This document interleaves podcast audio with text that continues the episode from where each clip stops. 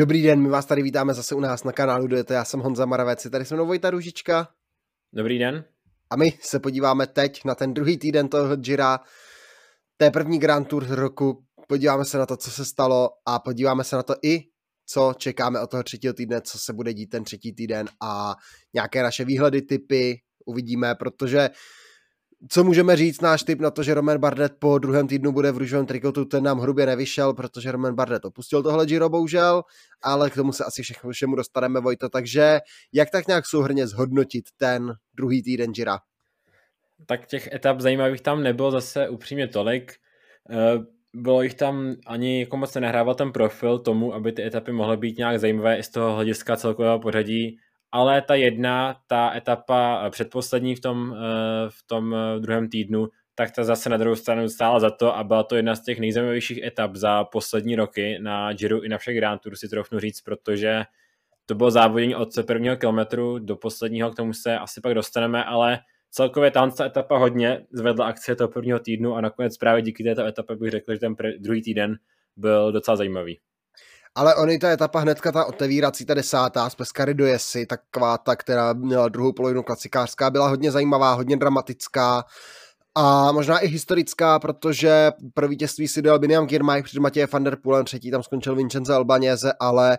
v těch posledních kilometrech si tam nastupovali jezdci na celkové pořadí, byly to těch posledních deset kilometrů, byla totální cyklistika, byly to, bylo to perfektní závodění, ale Biniam Girmay slavil vítězství, no a při té oslavě vítězství to asi všichni víte, vystřelil špunt, ten si trefil do oka a Giro opustil, takže neslavný, neslavný konec úplně tady toho slavného vítězství eritrejského, takže Biniam Girmay opustil Giro, Giro pak začalo na to pódium dávat ten, to šampaňské bez toho špuntu už v těch dalších etapách, aby si jezdci neubližovali, protože hned v té první etapě ve Vyšegrádu si to samé udělal Mathieu van der Poel, ten se teda trefil těsně pod oko, Biniam Girmay se trefil přesně. Takže ten Giro opustil, přišla etapa jedenáctá, která byla určená sprinterům, ta nejvíc tranzitní etapa. Tam se od někud vzal Alberto Dainese, zvítězil před Fernandem Gavírou a Simone Consonim. Po této etapě nás opustil nás opustil Caleb Juven, opustil tento závod, takže který tady neměl úplně valnou formu. Ta etapa dvanáctá, ta etapa dvanáctá z Parmy do Janova, taková klasikářská, kopcovitá, byla otázka, co se stane. Nakonec to hrálo do karet úniku a z toho úniku se radoval Stefano Oldani z týmu Alpecin Phoenix, který si dojel pro premiérové vítězství ve své kariéře před Lorenzem Rotou z týmu Intermarché, třetí tam byl Chris Lemrajze z týmu Jumbo Visma. Um, Giro pak pokračovalo nevyzpytatelnou etapou, kde etapou třináctou do Kuna ze Sanrema, kde bylo na začátku umístěno docela náročné stoupání, ale Peloton přijel hodně, hodně v pokru, takže to nakonec vyvrcholilo tradičním sprintem, který zvítěz, zde zvítězil teda opět Arno Demar, už třetí výhru si připsal.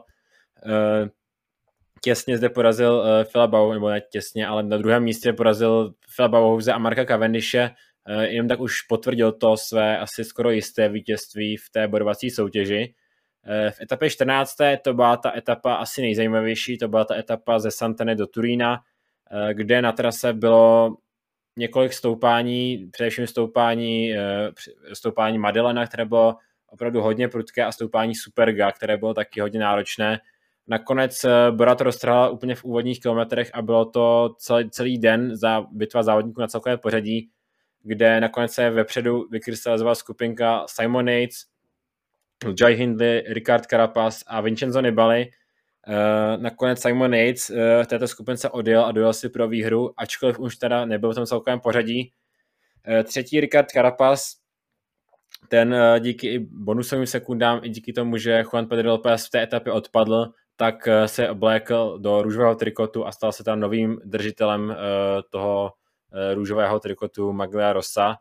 A ten třetí týden pak zakončila etapa do,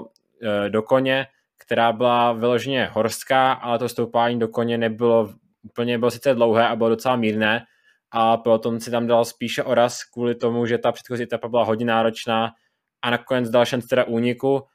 kde nejsilnější byl Giulio Ciccone, který si docela suverénně pak dojel z toho úniku pro prvenství před Santiagem Buitrágem a Antonem Pedrerem a v tom celkovém pořadí se tam toho moc nestalo, tam se to celkové pořadí jak jsem říkal, tam útočil jenom Guillaume Martin a jinak ty závodníci spíše vyčkávali. Každou tu etapu jsme vlastně rozebrali po, v duetu po každé té etapě, takže pokud chcete ke každé vědět něco víc a ještě jste neviděli naše videa z každé té etapy, tak můžete zamířit tam. A co asi teď, nějaké vítězové poražení, možná ještě shrneme i odstoupivší, protože Roman Bardet opustil závod ve třinácté etapě, kdy, kdy vlastně měl žaludeční problémy, takže ze čtvrtého místa vypadlo, pak to teďka nedávno sám komentoval vlastně na Na, na Instagramu tím, že vlastně když je čtvrtý a nastupuje do třinácté etapy, tak to není úplně dobré, protože se stejného místa ve stejné etapě vypadl i na Tour dva tisíce dvacet. Dál v závodě nepokračují ani Giacomo Nicolò, Bol, Alexander Krieger a Tom Dumoulin, kteří buď nenastoupili nebo nedokončili etapu čtrnáctou. V té patnácté etapě vypadl Valerio Conti a to je vlastně všechno z těch odpadnuvších. Takže to Giro letos nemá zase takovou úmrtnost, což je dobře. Za stolik se nepadá, což je taky dobře a ti favoriti se tam většinou vlastně asi hlavně kromě Romana Bardeta, Miguel Angel Lopeze se tam hlavně se tam drží v tom závodě pořád. A pojďme teda na ty asi první ty poražené a když jsme tady rozebírali ty poražené, tak za nás to je asi tým Bahrajn, jeden z těch poražených týmů, nebo nebyložně poražených a týmů, který, který asi doufal v lepší výsledky, protože Pio Bilbo a Mikel Landa na tom byli docela dobře před tím prvním volným dnem, ačkoliv teda Pio Bilbo neměl úplně dobrý den na Bloghausu, ale Mikel Landa vypadal hodně silně, ale teď vypadá, že Mikel Landa spíše zatáhá za ten kratší konec a ne, nevypadá, že by měl právě on bojovat o ten růžový trikot. No, ani Pio Bilbao nevypadá úplně, úplně nejlépe, nebo nepůsobili tak dominantním, tak dominantním výkonem na, v té etapě vlastně čtrnácté v té klíčové do Turína, pro to celkové pořadí, které se v té etapě, která vlastně rozhodla nebo rozhodila nějak nejvíc to celkové pořadí v tom druhém týdnu, tak ani Pio Bilbao, ani Mikel Landa nevypadali, nevypadali nejlépe, na druhou stranu nevypadali ani nejhůře, protože tam byli jezdci, kteří ztratili mnohem víc a oni si jeli svoje, objeli si týmovou práci a pak tu ztrátu víceméně jak limitovali. Landa je pořád do minuty, Bilbao do dvou minut, takže pořád je to pro ně hratelné do toho třetího týdne a já věřím, že se do toho třetího týdne ještě budou zvedat a půjdou nahoru. Ale koho už můžeme považovat za vyloženě toho poražený, ten tým toho, třetího, toho druhého týdne, to je tým D S M. Říkali jsme, mluvili jsme o Romanu Bardetovi, který tady odstoupil. Velká škoda, protože Roman Bardet vypadal v opravdu dobré formě. Taková záchrana pro tým D S M měl být Thymen Arensman, který tam byl stále v dobře tom celkovém pořadí a i třeba podle výkonu na závodě kolem Alp, kde byl na pódiu, tak jsme čekali, že Thymen Arensman dokáže zastoupit Romana Bardeta. A Thymen Arensman zkrátka ho nezastoupil a taky vypadl z toho celkového pořadí. Ne úplně, stále je těsně za první měsíckou, ale myslím, že tým D S M věřil možná v lepší umístění nebo v ten lepší výkon v tom druhém týdnu. Thymen Arensman vlastně zkoušel v té patnácté etapě skočit si do úniku, ale byl dojet pelotonem, což úplně nechápu, jak se, jak se stalo. To je jejich vlastně Thymen Arensman, který měl být ambice na celkové pořadí, skočil si do úniku a v, ve vrcharské etapě, kdy únik měl pohodlný náskok devět minut, se nechal dojet pelotonem. Když tam pak třeba jeho týmový kolega Martin Tusvel dojel pátý v té etapě, moc to nechápu, co se to, co tady tým D S M nebo Thymen Arensman vymýšleli, asi to nebude úplně šťastná volba na to celkové pořadí nakonec. I když pořád je tam v kontaktu, má na desátého marta má ztrátu pořád nějaké tři a tři čtvrtě minuty, což ještě hratelné je. Každopádně pro tým D S M jediná náplast může být asi vítězství Alberta Daineseho v té etapě, v té dvanácté etapě. Právě vítězství Alberta Dainese to kompenzuje, protože to bylo asi trochu i překvapení, že právě Dainese si dal pro výhru. Když zůstaneme ještě u těch závodníků na celkové pořadí nebo těch týmů na celkové pořadí, tak jako poražený musíme hodnotit i tým Movistar, kde Alejandro Valverde zakončil docela dobře ten první týden, docela dobrým výkonem na Bloghausu, ale byl to jeden z těch závodníků, kterému nevyšla ta etapa do Turína, kde zkrátka byl jeden, asi ten závodník, který odpadl hned na začátku, nebo byl zatím dělením na začátku a Alejandro Valverde stále je v celkovém pořadí, je na jedenáctém místě, ale e,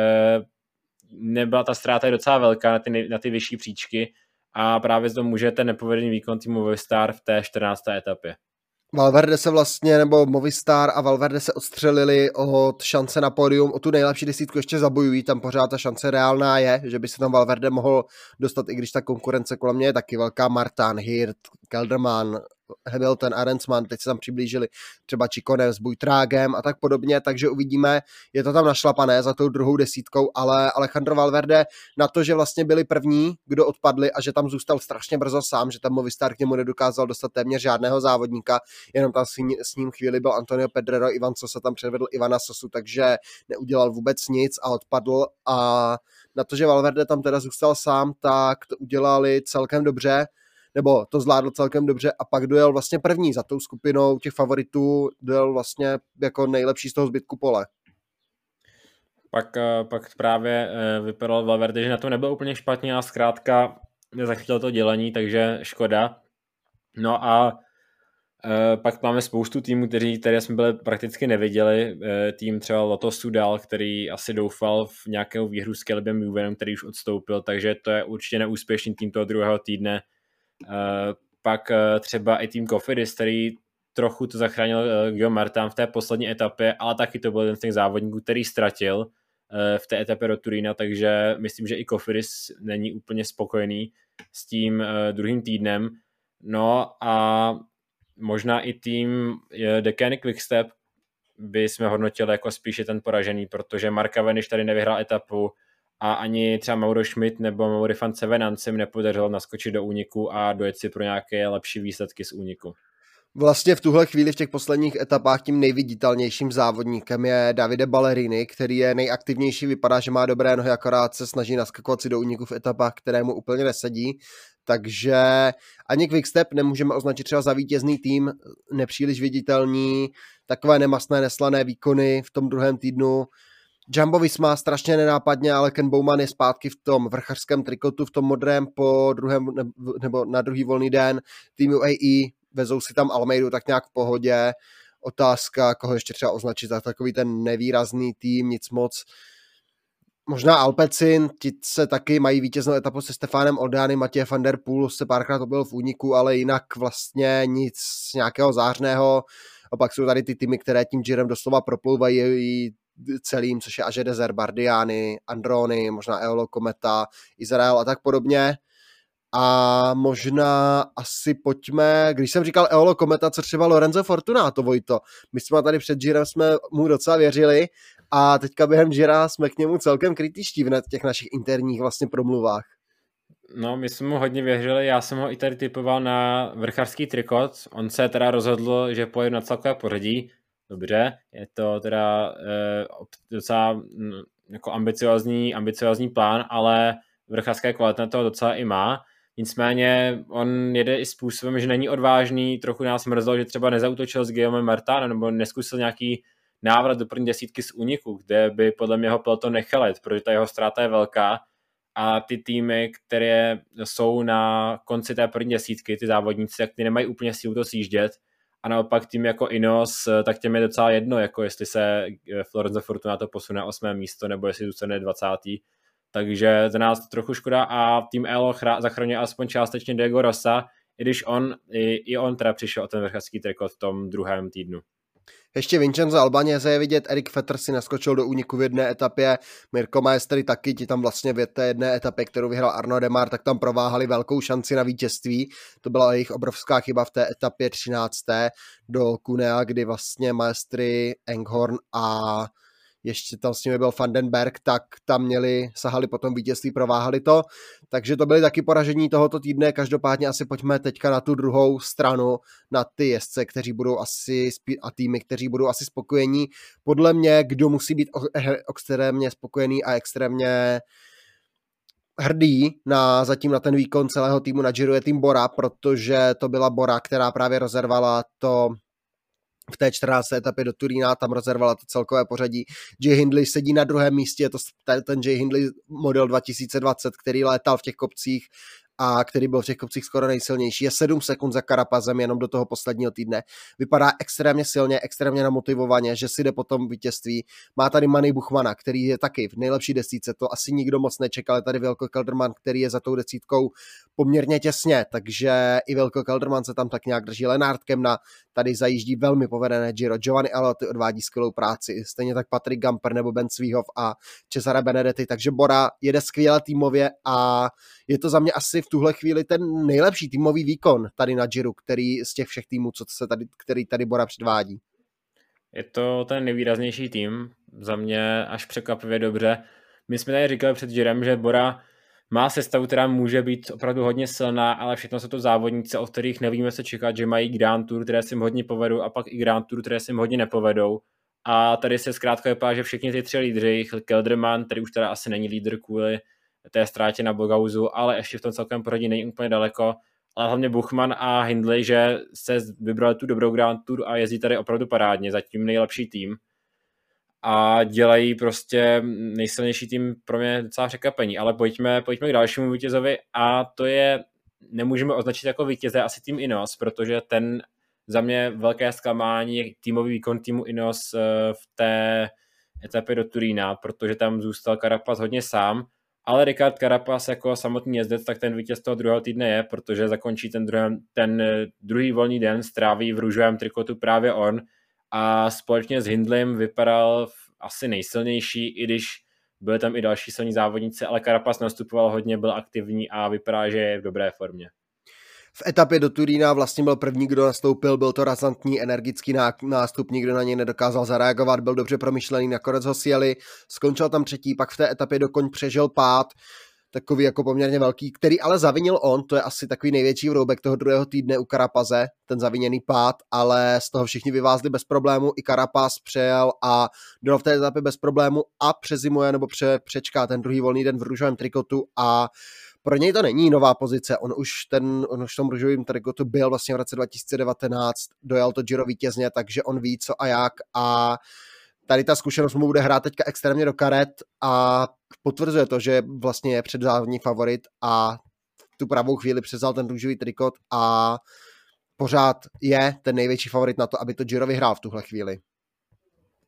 Je asi největší favorit, ale ten souboj s Jaim Hindlem může být hodně zajímavý a ani ty další závodníci teda ještě nejsou úplně daleko, ale kdo je vítězem toho třetího týdne, asi můžeme říct Vincenzo, druhého týdne můžeme říct Vincenzo Nibali, který jako Astonu jsme tady hodně kritizovali po tom rozboru toho prvního týdne, ale Vincenzo Nibali se hodně solidně sebral a teďka působil hodně silně a v té etapě do Turína byl společně vlastně ve skupině s Carapazem a ve skupině s Hindlem a Simonem Yatesem, takže Vincenzo Nibali vypadá, že takové flashbacky jsem měl na ty jeho nejlepší roky, takže to bylo asi pro mě příjemné překvapení docela i výkony Vincenza Nibaliho. Vincenzo Nibali předvedl vlastně comeback Gira asi za mě v tom druhém týdnu, protože se skvěle vrátil do té nejlepší desítky. Byl tam asi po Carapazovi a Hindlem byl třetí nejsilnější v té etapě, v té etapě do Turína, což je asi jediná etapa, ze které zatím můžeme vycházet na to celkové pořadí. A byl tam, v tuhle chvíli sedí na osmém místě, minutu za Buchmanem, minutu před Juanem Pedrem Lopézem a nevypadá, že by chtěl tím pořadím klesat dolů, naopak má, působí jako ten starý známý dobrý žralok z Messiny při svém posledním Giru a bude chtít minimálně do top pět podle mě a přizpůsobí tomu i svoji strategii. Já věřím, že bude aktivní a ty etapy, co se v tom třetím týdnu mu sedět budou, všechny ty kopce určitě zná, ty známé kopce zná velice dobře, takže Vincenzo Nibali věřím, že bude při chuti. Kdo dál z toho celkového pořadí? Asi ještě můžeme zmínit tým Intermarché Vanty jako vítěze, kteří v tom druhém týdnu vyhrál teda etapu s Biniam Girmayem, ten sice pak odstoupil smolně, ale tu etapu stihl vyhrát a především Domenico Pozzoviu má v třiceti osmi letech skvělou formu, ale pro nás známe Dominika Pozzoviua často v těch třetích týdnech měl problémy, ale zatím to vypadá dobře, takže doufejme, doufejme, že ten třetí, problém toho třetího týdne tentokrát nenastane a že Domenico Pozzoviua si ponechá tu formu, kterou má doposud. Snad to Pozzoviuovi vydrží, protože vypadá parádně, je taky v kontaktu, má vlastně minutu a vteřinu ztrátu na vedoucího Carapaze. V té etapě do Turína dokonce odpadal i Almeidu, což se asi nečekalo jakožto toho jednoho z předzávodních favoritů, tam ho teda odpadal ve sjezdu, ale pocit vypadá velmi dobře a taky je to asi jezdec, kterému to nejde nepřát ten úspěch na Giro, takže doufejme, že Podcevivo to tam dostane. Navíc Vanty tam má za, ještě na dvanáctém místě svítí česká vlaječka a záložní plán. Honza Hirt taky jede parádní Giro, podle mě je vidět, bývá tam s Podsevivem hodně dlouho, v těch horách je extrémně silný a Honza Hirt taky. Věřím tomu, že, za, že o tu desítku ještě zabojuje. A Pojďme, pojďme k dalším týmům. Já asi i vítěz, můžeme tý, říct tým Bike Exchange, vyhrál etapu se Simonem Yatesem, takže částečně zadosti učinění, ale přece byly tu pro celkové pořadí, takže furt asi nejsou úplně spokojení. Za mě je velice dobré týmy od týmu Trek, protože Giulio Ciccone zakončil ten druhý týden vítěznou etapu a především, co tady předvádí Juan Pedro Lopez, který dlouho držel ten růžový trikot, držel ho vlastně od Etny, takže skvělý výkony Juana Pedro Lopéze a stále v tom celkem poradí, stále v první měsíce, takže tým Trek myslím si, že může být taky, taky spokojený i s tím, že Giulio Ciccone v tom celkovém poradí již není, ale i tak uh, si myslím, že můžou být docela spokojení s tím, co tady předvádějí jejich jezdci. Juan Pedro Lopez naprosto asi kometa tohohle Gira, devátý v celkovém pořadí, má velkou šanci na to udržet tu nejlepší desítku. Uvidíme, jestli se mu to povede, jestli ty etapy nebudou až příliš těžké a za ním tam sice s čtyřmi nebo pěti minutami čekají právě jezdci jako Martán, Valverde nebo Hirt, kteří asi budou trošičku silnější v těch horách, ale uvidíme. Juan Pedro Lopez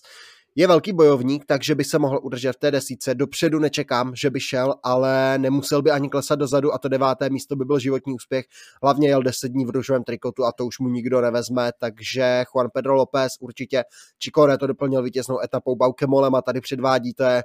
Od Baukemolem je to jedna asi z nejlepších Grand Tour a za poslední dobu předvádí tady skvělou aktivní akční útočnou cyklistiku. Chodí si do těch úniků velmi pravidelně, takže i Baukemolema je hodně vidět a dělá reklamu týmu Trek. Poslední tým asi, kterému se ještě povědomujeme, to je tým U A E, tým Emirates a João Almeida, protože Almeida to je asi nejvtipnější borec tohohle Gira, protože ty, to, co předvádí v těch kopcích, kdy si stoupá prostě s desetimetrovým odstupem, pak se najednou přeteleportuje před tu skupinu a pak zase klesá, za tou, stoupá za tou skupinou. V, tom, v té etapě do Turína zase najednou odpadal, vypadal to, že je hotový a pak se do té čelní skupiny s Carapazem najednou vrátil dřív a ještě tam přijel cestou Buchmana s Bilbem a Hirtem a Podsevivem, takže se tam, takže Almeida se tak hodně netypicky a hodně zvláštně pohybuje v těch kopcích, prostě si to jede tak, jako kdyby ho to chvíli bavilo, chvíli nebavilo, ale i Almeida v tom celkovém pořadí je v tom dostřeluje a mě strašně zajímá, jestli bude hrozbou pro Carapaza a Hindleyho před sebou, nebo jestli bude hájit spíše to pódium. Já věřím, že jeho forma půjde nahoru do toho třetího týdne, že se bude zlepšovat a pořád má v záložním plánu tu časovku, kterou sice v Budapešti za tolik času nezískal, tam bylo asi deset sekund na Carapaze a o pár sekund navíc na Hindleyho. Takže těžko říct, jak na tom bude, ale měl by tam získat čas na Carapaze v té poslední etapě, což bude časovka, a pokud bude držet ten náskok do půl minuty, jako má těch třicet sekund, tak to je myslím náskok, který je schopen teoreticky sjet v té časovce, takže pokud ta forma půjde nahoru, tak to bude. Bude určitě favoritem na růžový dres, na zisk takového prvenství. Ale ještě jeden tým, asi pořád jasně jako v prvním, tý, v prvním týdnu vítězem tým F D J a další vítězná etapa od Arnoda Demara. Navíc pojištění si toho bodovacího trikotu, tam už to vypadá rozhodnuté, takže Arno Demar určitě musí být spokojený s tím, s tím druhým týdnem, který byl i pro něj teda úspěšný. Ale probrali jsme asi všechny týmy, pokud dobře koukám. No, ještě jsem chtěl doplnit hvězdu Ignatase Korvalovase, který v té etapě do Turína zajel parádně, tam se prostě zjevil v úniku najednou, tam byl pak v té skupině na celkové pořadí a držel se tam déle než ně- někteří ti jezdci na celkové pořadí, to bylo trošku překvapení a... Ale Arno Demar prostě rozhodně vítěz a pokud jede Giro, tak asi jasný vítěz bodovačky a zasloužený vítěz bodovačky, protože v těch sprintech mu tady nikdo nekonkuroval. Attila Walter, nový správce sítí, asi F D Ž, protože statečně brání a glorifikuje Arno Demara, glorifikuje Thibauta Pinota místo toho, aby zajížděl nějaké výsledky teda, takže asi trošku zklamání zase Attila Walter, ale to byl asi tak ten poslední tým, který nám tak nějak chyběl. A pojďme si rozebrat aspoň rychle to, co nás čeká v tom třetím týdnu. Ten třetí týden odstartuje etapou šestnáctou do Afriky. Říkali jsme, jedna z těch nejzajímavějších etap toto Gira. Rozebírali jsme ji už v tom, v tom rozboru té poslední patnácté etapy. takže jen rychle pojede se přes Mortiro a především poslední stoupání Valico di Santa Cristina, hodně náročné, hodně prudké. Mělo by to být souboj těch celkových favoritů, takže tady to bude hodně zajímavá etapa. A zajímavá by měla být i ta etapa sedmnáctá z Ponte di Legno do Lavarone, která má na trase dvě docela náročná stoupání v té poslední čtvrtině, bych řekl tak, té etapy. Dvě opět neznámá stoupání, Valico del Vetriolo a Monterovere, obě stoupání první kategorie. Tady by to opět mohlo být bitva celkových favoritů, i když bych třeba věřil po té předchozí etapě možná i úniku. Každopádně etapa osmnáctá z Borgo Valsugana do Trevisa, sjede se z hor do nížiny, do Pátské nížiny a měla by to být etapa rovinatá. Dost často se, že se stává, že tuhle tu etapu rovinatou už vyhrává únik a sprinteři už do toho nejdou, takže uvidíme, ale na papíře by to měla být etapa pro sprintery. Etapa devatenáctá pak navštívíme Slovinsko, takže pojedeme, projedeme městem Buja, které ještě v Itálii, pojede se nejdřív na sever kolem Udine z Marano Lagunare a pak se přijede do kopců. Pojedou se stoupání Vianova Grotte, Pasody, Tanaména, pak se přejede italsko-slovinská hranice a pojede se stoupání Kolovrat, na které já jsem extrémně zvědavý, stoupání, které má deset celá tři kilometru, devět celá jedna procenta v průměru, je to absolutně brutální, možná nejtěžší stoupání tohohle Gira. Pak bude dlouhé, táhlé sklesání, pak přejede se zpátky do Itálie a cíl Santuario di Castelmonte sedm celá tři kilometru, šest procent, to už tak prudké stoupání není, ale kolovrat si myslím, že by mohl být velmi hezký, velmi hezký moment tohoto Gira a škoda možná trošku, že tam ta etapa nekončí. Nicméně, jestli si moc neodpočinu, protože předposlední den závodu přijde, jsme vyhodnotili tady královská etapa celého Gira, etapa z Belluno na končící na stoupání Passo Fedaia,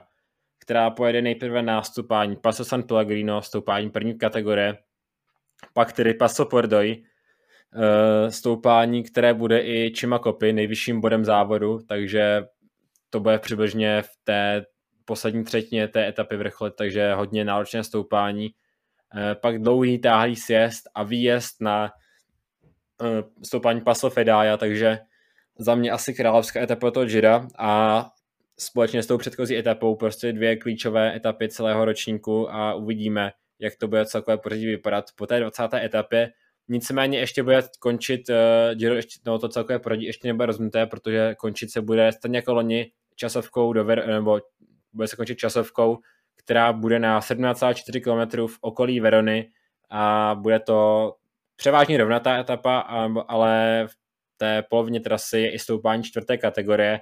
a tady si to celkové pořadí ještě dá částečně přeskládat, ale uvidíme, jaké tam budou teda rozestupy potom docela i, řekl bych, brutálním třetím týdnu. Jak jsme říkali, tak tady ta časovka na tu má velmi dobré, dobré vzpomínky Richard Carapaz, protože identická sila v roce dva tisíce devatenáct, kdy vyhrál své premiérové Giro, takže uvidíme, jestli mu to náhodou nepřinese štěstí. Zatím, zatím vypadá, že by mohlo, ale jak říkal Vojta, ten třetí týden je brutální, přijde mi, že to, že to Giro graduje, graduje a graduje, což je jenom dobře, že ty etapy jsou lepší a lepší a ten třetí týden by mohl být absolutně parádní, plný aktivního supravého závodění, jak v úniku, tak mezi těmi jezdci na celkové pořadí. Ty rozdíly se nabízí, jsou maličké, přece jenom pořád první osmička je ve třech minutách, první devítka ve čtyřech, první pětka je v minutě a jedné sekundě, což je strašně našlapené a ti jezdci se tam budou přetahovat a sekundy. Někteří jezdci typu právě Domenico Pozzovivo, asi i Mikel Landa budou potřebovat získat nějaký čas, Jai Hindley také budou potřebovat získat nějaký čas do té časovky, oproti tomu Almeida, možná i Carapaz mohou je trošičku defenzivněji, protože v té časovce by mohly být silnější, takže na ten třetí týden nám nabízí spoustu scénářů, Vojto. A není to jenom v tom celkovém pořadí, zamotaný je i ten, vrchol, i ten boj o tu vrchařskou prémii, Koen Bouwman vede před Diegem Rossou, je tam Jai Hindley v tom souboji, Giulio Ciccone i Richard Carapaz, takže uvidíme, jestli do toho těžce celkové pořadí nakonec půjdou. Takže těžko říct a to Giro, já se opravdu těším na ten třetí týden. A takhle jsme rozebrali ten eh, druhý a představili třetí týden, ale nějaká poslední predikce pro ten, pro ten třetí týden, Honzo? Troufím si třeba říct, kdo bude růžovém trikotu do Giro vyhraje, nebo si to radši necháš, necháš, necháš překvapit, protože jak víme, tak naše tipy úplně nekončí, nekončí, nekončí dobře. Vy, vy teda Roman Bardet, náš tip toho předchozího týdne na růžový triko, takže uvidíme. No, nevím, jakože přemýšlel jsem nad tím, co tipnout, jestli tipnout, a nechci to teďka nikomu zkazit, protože to Giro mají všichni rozjeté, ale pokud já bych si měl sadit, tak bych možná řekl Jai Hindley, protože Team Bora vypadá hodně silně a Jai Hindley taky vypadá hodně dobře, takže bych se nedivil, kdyby to byl právě Australan a potom druhé místo v roce dva tisíce dvacet a opravdu šíleně špatném roce dva tisíce dvacet jedna by se vrátil tady vítězstvím na Giru a zařadil se opravdu mezi ty top vrchaře světa, což chtěl udělat už loni. Asi bych, asi bych to řekl stejně, takže to říkat nebudu, protože pokud bych potvrdil Honzovu, Honzovu predikci, tak víme, že to by se přesně nestalo, ale každopádně vypadá, že nás čeká hodně super bitva, sedm sekund mezi prvními dvěma, třicet sekund ztrácí třetí a v minutě, nebo do minuty tam jsou i další závodníky, závodnice jako Landa, Pocovýho je blízko i další, takže hodně zajímavá etapa, nejnáročnější třetí týden nás čeká, takže těším, já se na to hodně těším a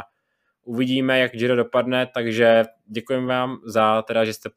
pozorovali nebo sledovali naše teda video z druhého týdne a uvidíme, jestli zase rozboru té šestnácté etapy, která by nám mohla dát třeba trochu nápovědu na to, jak ten třetí týden do Giro vyhraje a jak dopadne ten třetí týden. Takže nashledanou.